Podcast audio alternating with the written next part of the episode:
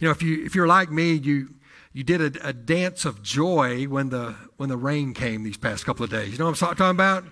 I mean, yesterday when it was coming down, I was like, oh, this is great.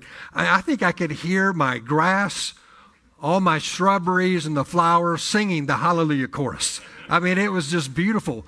And one time I looked out into the backyard and the rain had stopped. It was, there was a lull.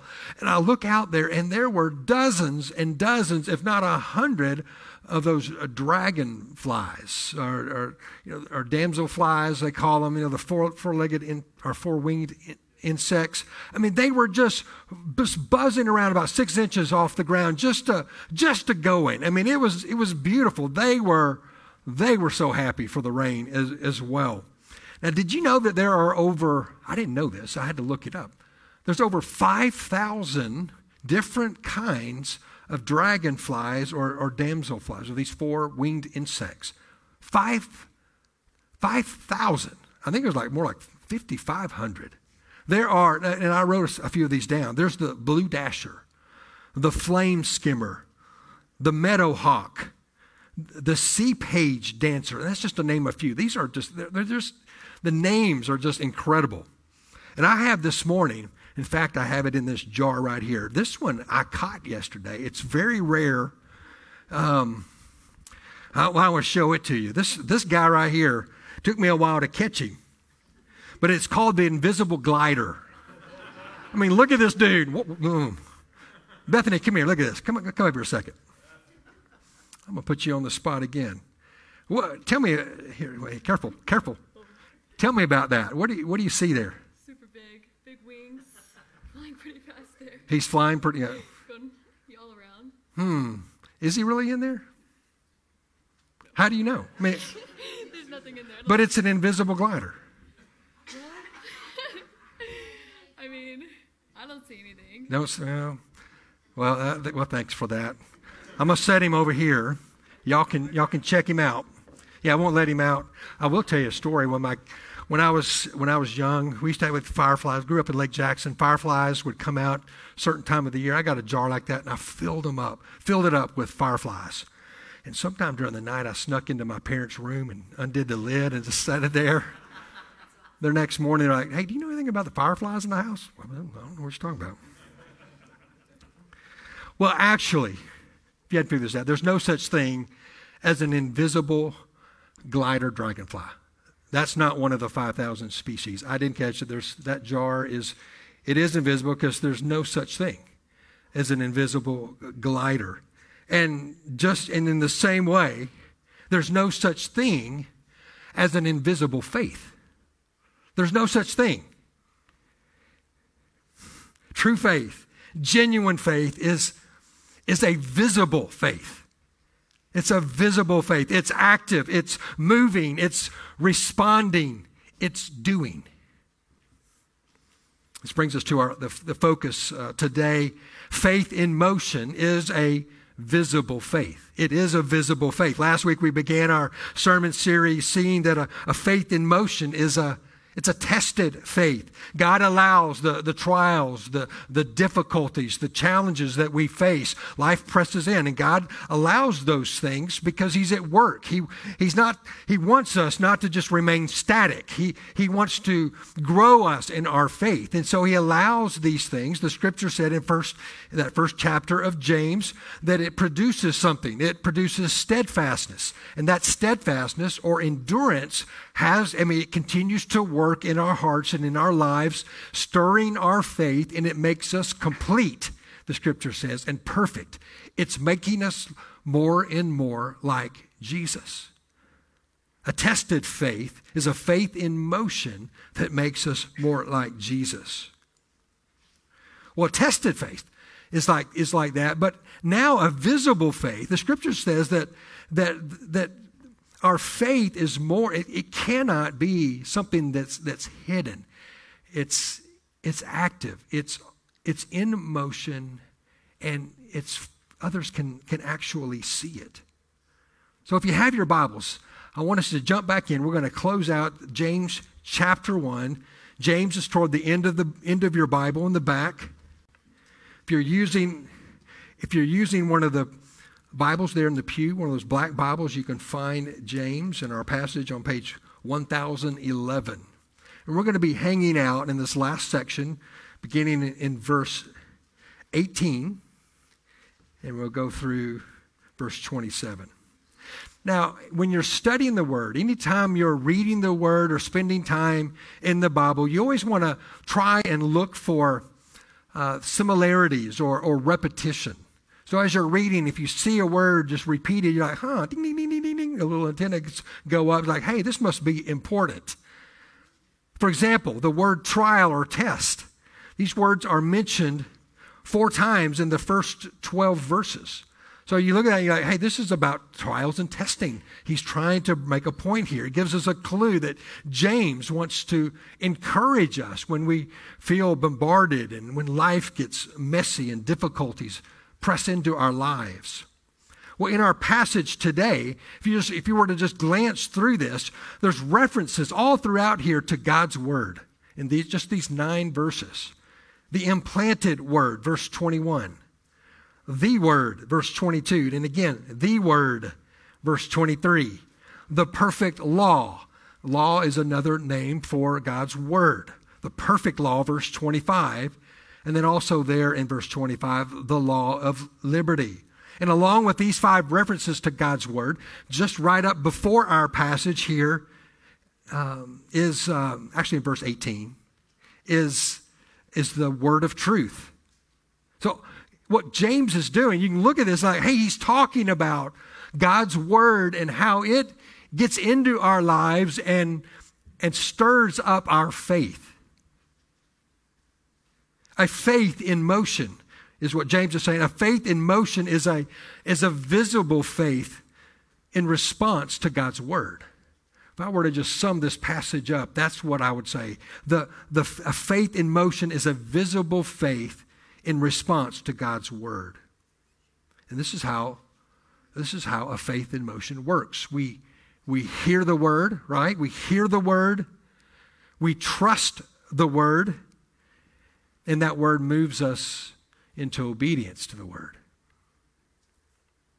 I saw this picture uh, yesterday as I was studying. It's, it's, it's very similar to this. You, look at this picture. It's this, this, if you're a mom or dad, you remember these moments.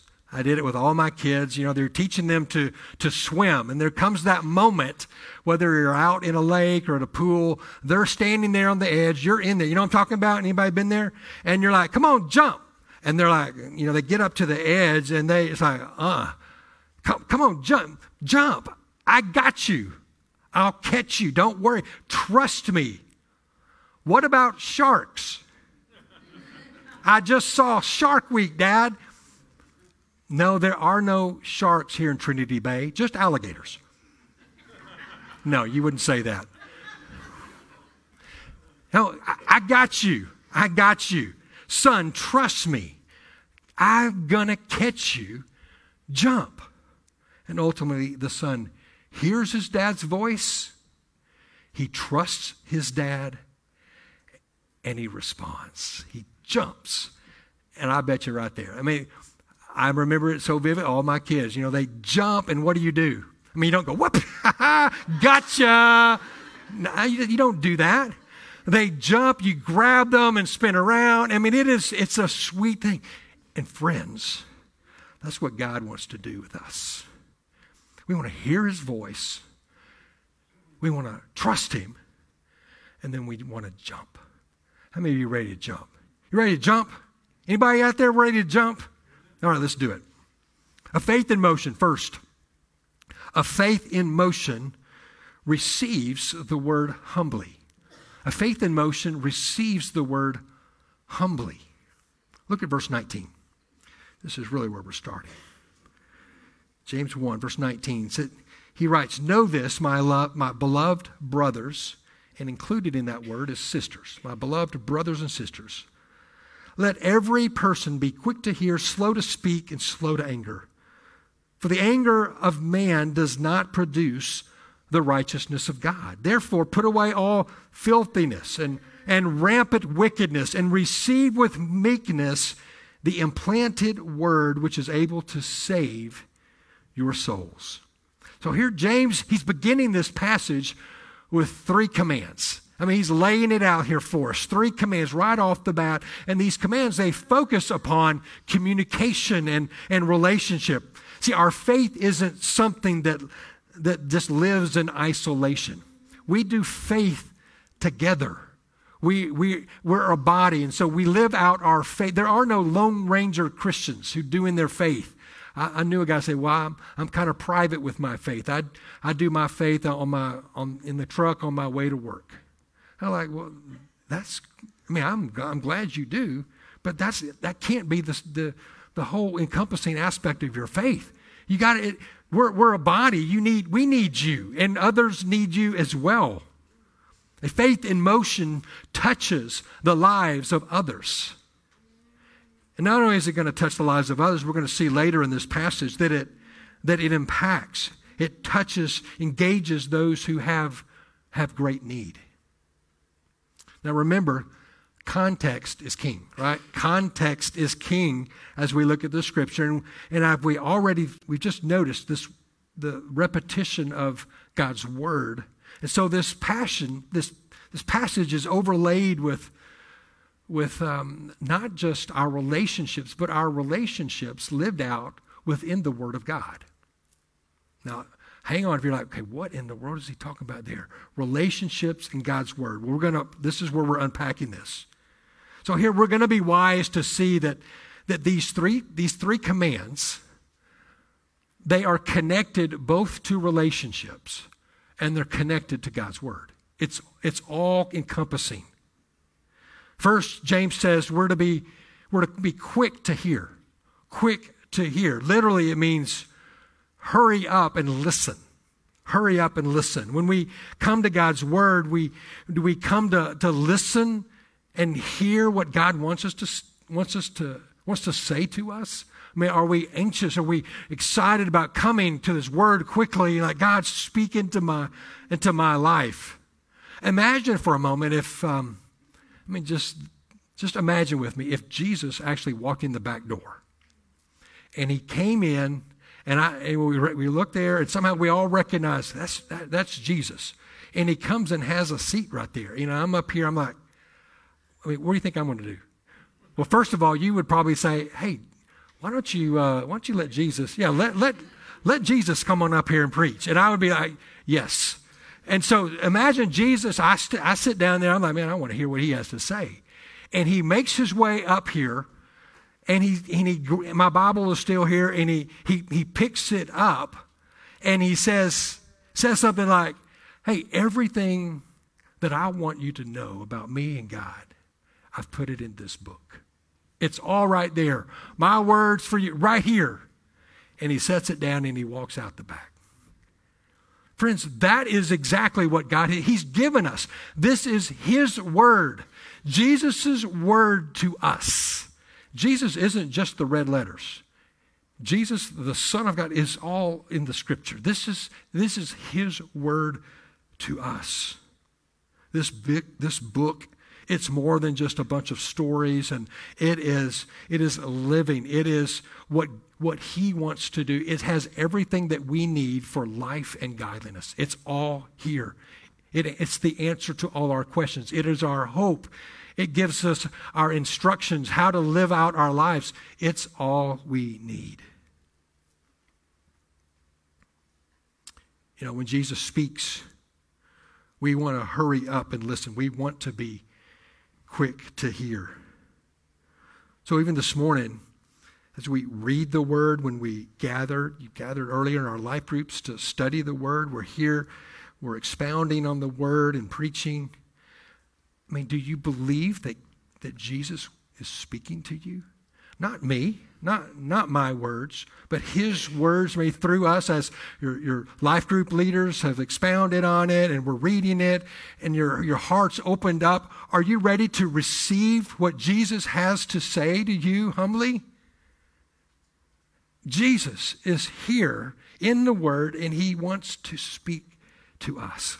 Let's come to him, and let's be quick to hear. And, you know, the same is true in our relationships. We, you know, we... we I uh, mentioned a couple of weeks ago the importance of listening to others, especially when somebody has a, a great need and they're coming to you and, and seeking out um, maybe guidance or help or support from you. And when others share their needs with us, what do we do? We should listen. We should listen with great care, and, and we should seek to understand what they're what they're going through and what they're trying to communicate with us. And we have to guard against the temptation of jumping in and, and giving advice and expressing our opinion too quickly. We just need to, to listen, listen and seek to understand. I think that's why James then tells us next to be slow to speak.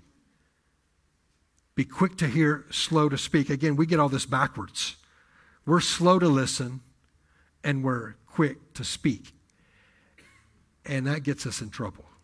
It gets me in trouble. We like to interrupt and interject. We're quick to become defensive.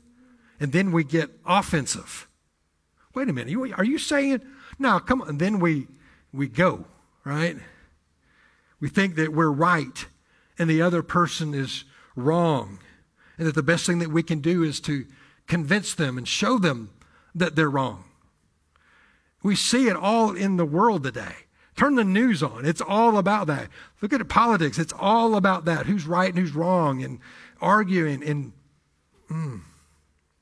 In the Bible, there was a man named Job. He had, he had some great need. He had some devastating things happen in his life. He had a couple of friends that, that showed up, and um, I guess to console him. But you turn to the book of Job, and you Job... There's a lot that he says in the book of Job. He, he shares his struggles and how he's trying to work through all this. And then his friends, rather than really listening to him, they just jump in and they start like, man, dude, you you must have done something. I mean, you've got to have sinned somewhere. God wouldn't do this. He's punishing you. Man, what have you done? You just need to repent. And they just go on and on. They're just, they, like, did you, are you hearing Job? Man, this guy... guy has lost his family. He's lost everything. And you're here pointing the finger at him and telling him, man, you have sinned. Get right with God. At the end of, uh, well, it's not, it's in verse chapter sixteen, Job ends up calling them miserable comforters. Isn't that crazy? They're chapter, chapter sixteen, verse one. They are miserable comforters. You know what, friends? I've, I've been that before. Somebody comes to me and they start sharing. I've, I've had to work on this because I, li- I like to just jump in there and start, you know, giving answers. I don't know why. It's just part of who I am. And you start, you know, my wife comes and like, well, hey, let me, f- I'm a fixer. Hey, let me fix this. Here's how you do it. Rather than just listening, trying to understand, getting into her world. And lastly, James here, that third one, he says, we're to be slow to anger. Slow to anger. Quick to listen, slow to speak, and now slow to anger. Anger comes when our when our expectations go unmet. It's usually born out of our own pride and sense of self-righteousness. We put ourselves up on the pedestal and we expect others to, to respond to us in certain ways. And when they fail to do it like we expect, we get mad. We get angry. That's why James, I think he goes on in verse twenty, he says, for the angry, the anger of a man does not produce the righteousness of God. How can the righteousness of God be formed in us, produced in our lives when we're so self-righteous in our ways? James says that we are to put off these, he calls them filthy, filthy, dirty characteristics and put on something different. James, he's painting this picture like we've got on this dirty, matted, nasty coat. And he says, put that off. Take that off. And we we discard that. And then he gives us, a, God gives us a fresh, clean, beautiful coat. The righteousness of, of God. We're to put that on. Replace it. Replace it with what he's saying here. The uh, replace it with meekness, gentleness. Humbleness found in the implanted word of God that James says has the power to save us, to save us. To, you know, we were saved when we when we accept Christ, we are saved completely. But we are still in the process of being saved, becoming more and more like Jesus, and one day we'll be fully saved. Right now we're in that in between. We keep working. He's he is working in us. Well, let me let me try to just flesh out these three commands. And I want to get maybe specific here. I already I already talked about husbands. Kind of my, I see it in my own life. So let me get kind of specific with, with our husbands. You know, we all want our marriages to flourish. But guys, if we want our marriages to go kind of to that next level of, of greatness, we must be quick to hear, slow to speak, and slow to anger. In fact, here's what I want you to do this week. Here's your, I got an assignment for you. I want to give, I want to, what I want to do, I want to give all of our wives here. If you're listening online, wives, this is for you as well.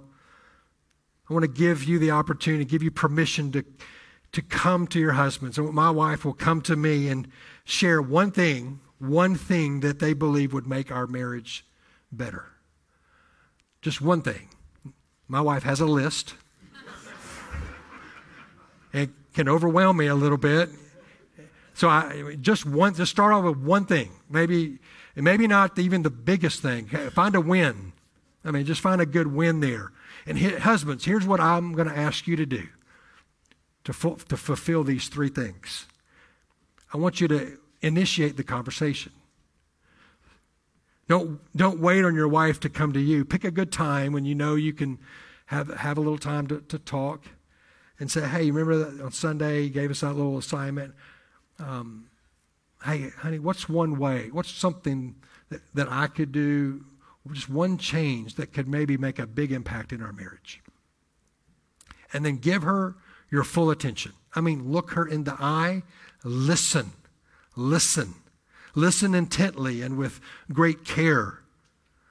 Don't interrupt or or interject. Let her share. Your job, my job is to listen. And you're going to want to, now wait a minute here. Now, are you, don't, don't, don't do it. Just listen. Just listen.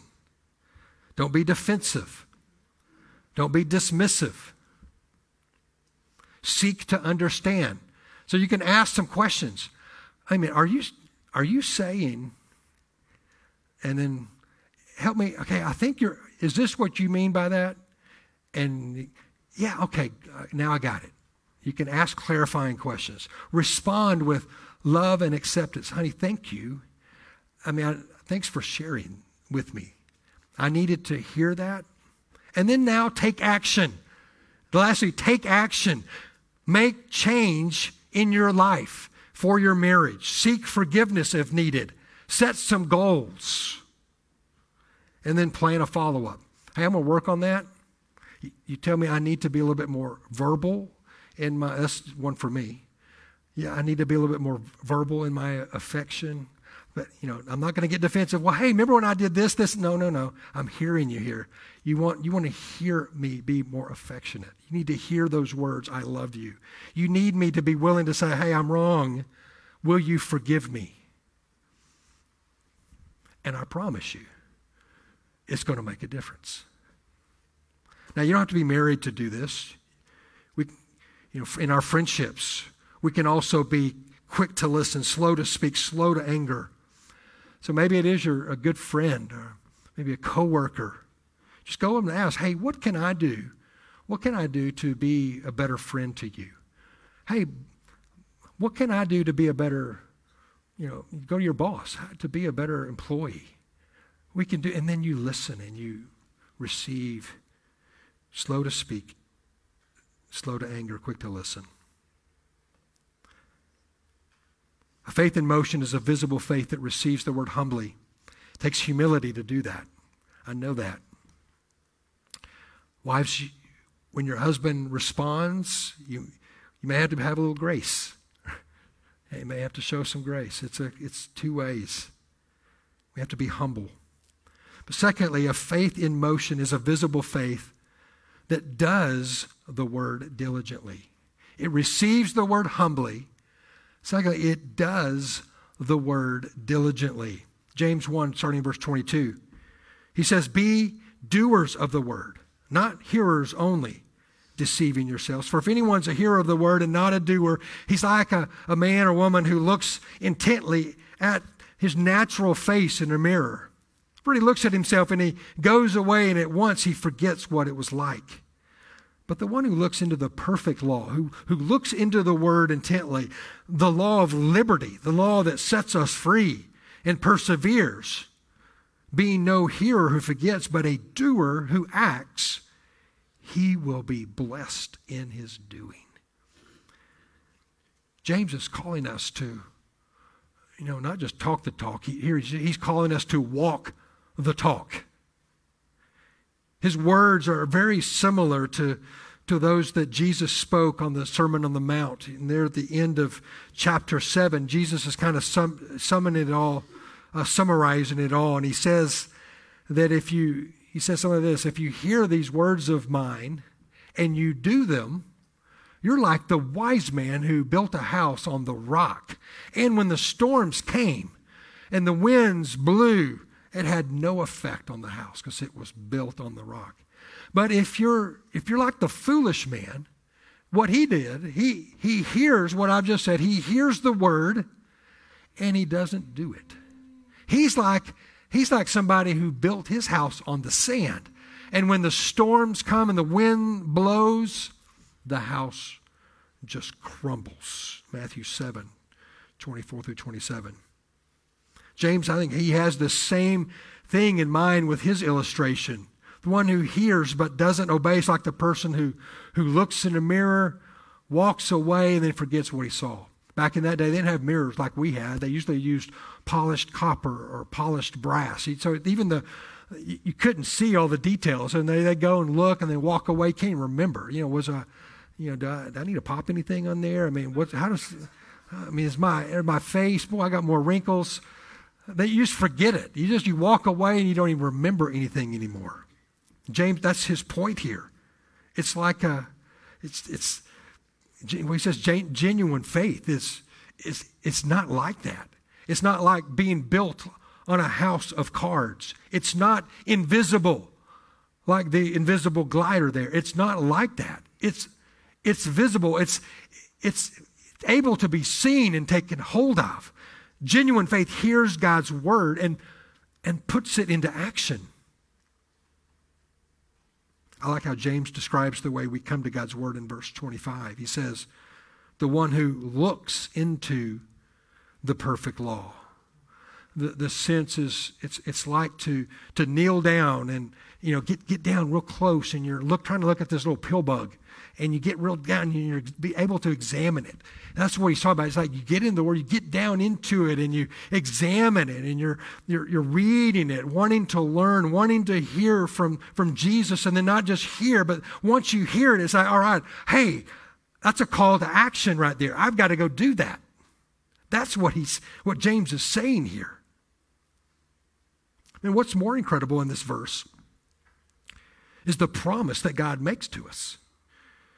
When, we, when we're more than a hearer who forgets, but a doer who acts, God promises that we will be blessed in our doing and in our obedience. That's why, husbands, I'm telling you, if you do this, if you do this, people, if you do this in your friendships, God is going to bless you in your doing. He, it's a promise right here. You do this, doesn't mean it's easy.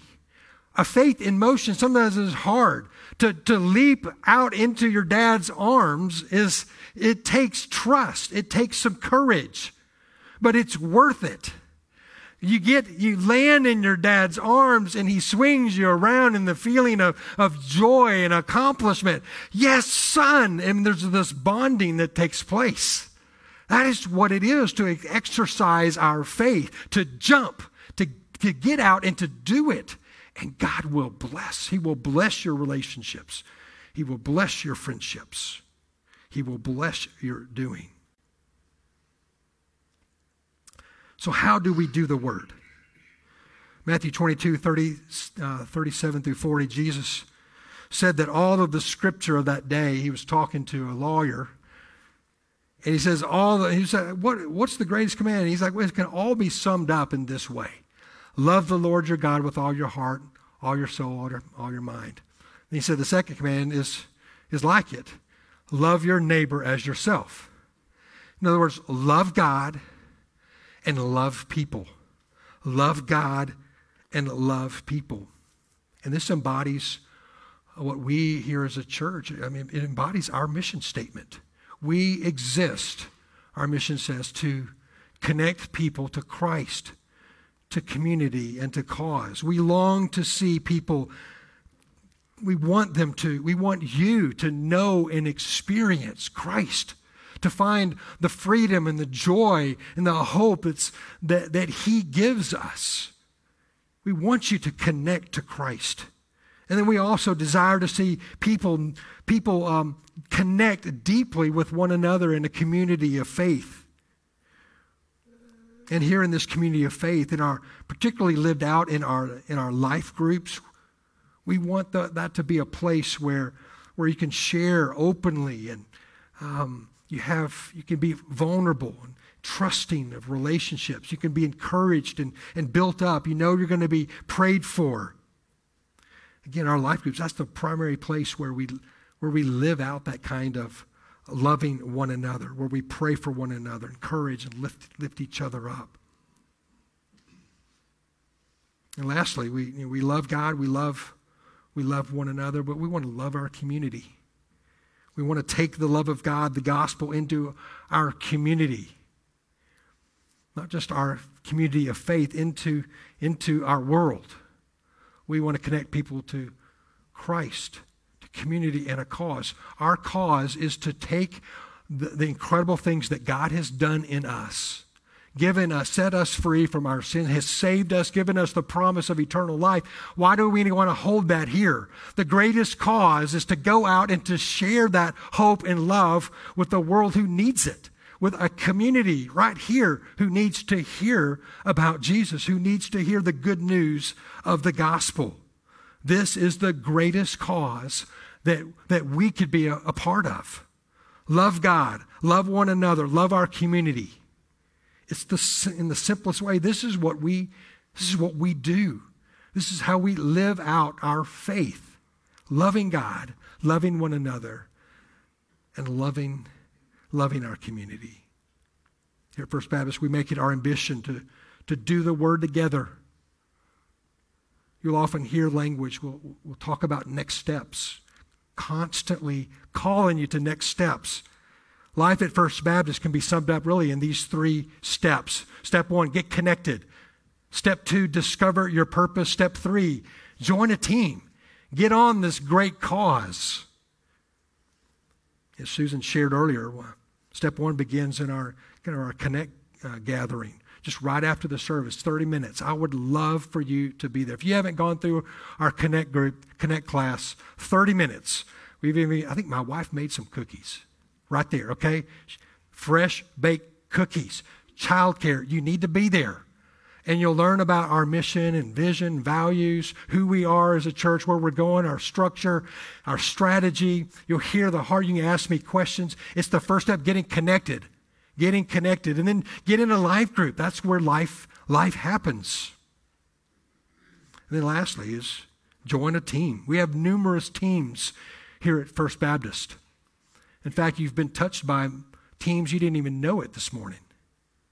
Just this morning, you've been served and cared for by, by our greeter team, our safety team, our worship team, our host team, our audio-visual team, our kids ministry team, and I could go on and on. All these teams, people serving, giving, and finding great joy and fulfillment and giving their lives away. If you've been, if you've been connected, if you've discovered, man, here's who I am, here's how God's made me, and here's how I'm wired, here's how I like to serve, then, hey, we got a place for you. Join the team. Get involved. And as you serve and as you do the word, again, that promise, you will be blessed. You're going to be blessed in your doing. As we, we have felt it, church, right? When I came, we were, you know, we, we had been through so, so much, and then we built some unity, and now we've kind of, we've linked arms and we've gotten engaged. We can do more. We've got more ahead of us. There's more to be done. And there's such joy and such blessing in doing it together. James closes out our passage with a very practical way for us to, to make our faith visible. He touches on the theme that he's he's going to give a, a lot more attention to in verse, actually in chapter thirteen, about um, bridling or taming the tongue. So I won't spend a lot of time. I'm not going to spend any time on that. We'll get to that when we get to chapter three. But here at the end, James tells us there in verse twenty-seven that pure and undefiled religion, this is what it looks like. It's not a bumper sticker on your car. It's not a piece of jewelry that you wear. It's not even a church you attend. A faith in motion reaches outward into a world in need. The most vulnerable people in, in the days of the Bible were orphans and widows. They had huge challenges in just providing for themselves and even, even just surviving. And we are to minister to the vulnerable. James is calling us to, he says, religion that's pure and undefiled before God the Father is this, to visit orphans and widows in their affliction, in their trouble, in their trials, in their difficulties. A couple of weeks ago, we talked about serving the young women who find themselves in an unplanned or unwanted pregnancy. Sure, we do want to champion the, the rights and dignity and worth of the unborn, but just as significant is to, to love and to show care for, for, those, for those women in those very, very difficult moments of, of life. Maybe they made a, a mistake, a choice that, that and now they're, they're struggling with what to do. Dad, the, the father is like, hey, I'm, I'm not having anything to do with that. It's hard. It's hard. We need to love them. They're vulnerable. They need our care. That's why we have a benevolence fund here at the church. We seek to meet the needs. I mean, we give priority in our, in our own body. We have needs here, and we're able to respond to that. But then we also reach out into our community. I loved when, when I came, it was... I came kind of at the tail end of the first wave of COVID, and it was such a joy to hear about some of the ways that you were caring for your widows and, and shut-ins, coming up here, getting food together, and making those those trips out there and all those deliveries. Uh, other people, when needs ar- arose, I mean, you guys went out and, and met those. That's what we do. We put our faith into visible action. We don't just hear it, we, we do it.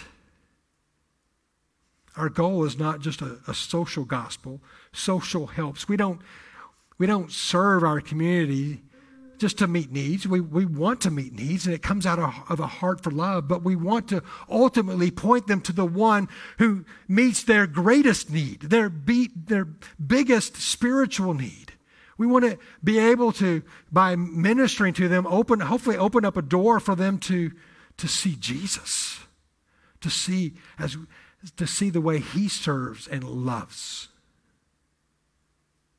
That's why these uh, these little cards right here, we put them. They're out everywhere, and um, you don't have to have a.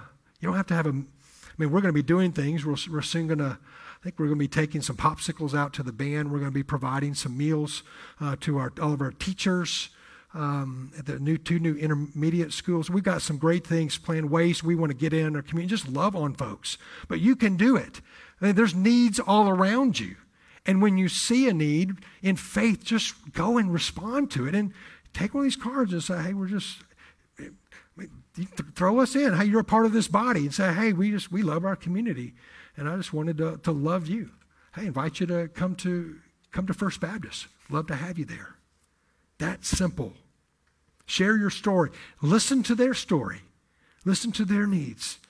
Be quick to listen, slow to speak. Not only does this faith in motion reach outward into the world in need, but it also reaches inward. What James says, to keep oneself unstained from the world. The world is pressing in. The temptations bombard us. Students, you're getting ready to go back into school, and the peer pressures and the, the desire to, to fit in and the fear of missing out and all of the stuff there. It's, it's hard. And James is saying, hey, hey, resist that. Keep, keep your heart undefiled. Keep it pure before God. And really, that brings us all the way back up to, to receiving the word humbly. How do you keep our, how do we keep our hearts pure? We spend time listening to Jesus. Spend time in his word. Friends, a, a faith in motion cannot be invisible. An invisible faith is no faith at all. So let me conclude with just by asking you a question. In what tangible ways are you hearing the word and doing the word? What tangible ways are you hearing the word and doing the word? How has God, maybe even in this, in this time together, has God maybe spoken into your life and said, hey, I want you, have you heard, hear me in this, and now I want you to go do this. Faith in motion is a visible faith that receives the word humbly and does the word diligently.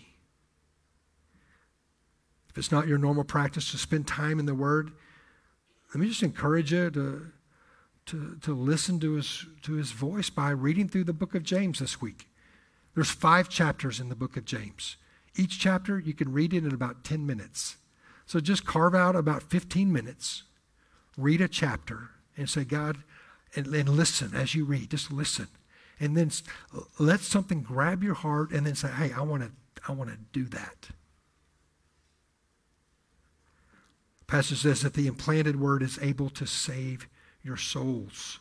This implanted word is the good news of Jesus Christ, who lived a perfect, sinless life. He died upon a cross to pay the price of our sin. He rose from the dead victorious over our shame and our guilt, over everything. And to all who would turn from sin and trust in him, who would jump into his arms, Jesus catches us. He saves us, saves us, and gives us the promise of eternal life. Friend, if you don't know, if you don't have that relationship, jump. Don't wait. Jump. He will catch you. And friend, he will never let go. And there's no greater place than being in the arms of a heavenly Father. Friend, if you need a church home, First Baptist, it's a great place. It is a great place. I don't say it just because I'm the pastor. I love being here.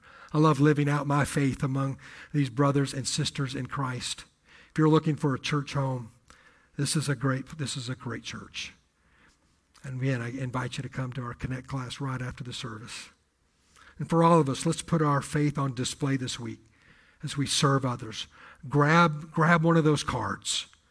Go meet a need, share your story, hear a story, and let God be faithful in his promise to bless you and to bless our church as we hear and as we do. Let's pray.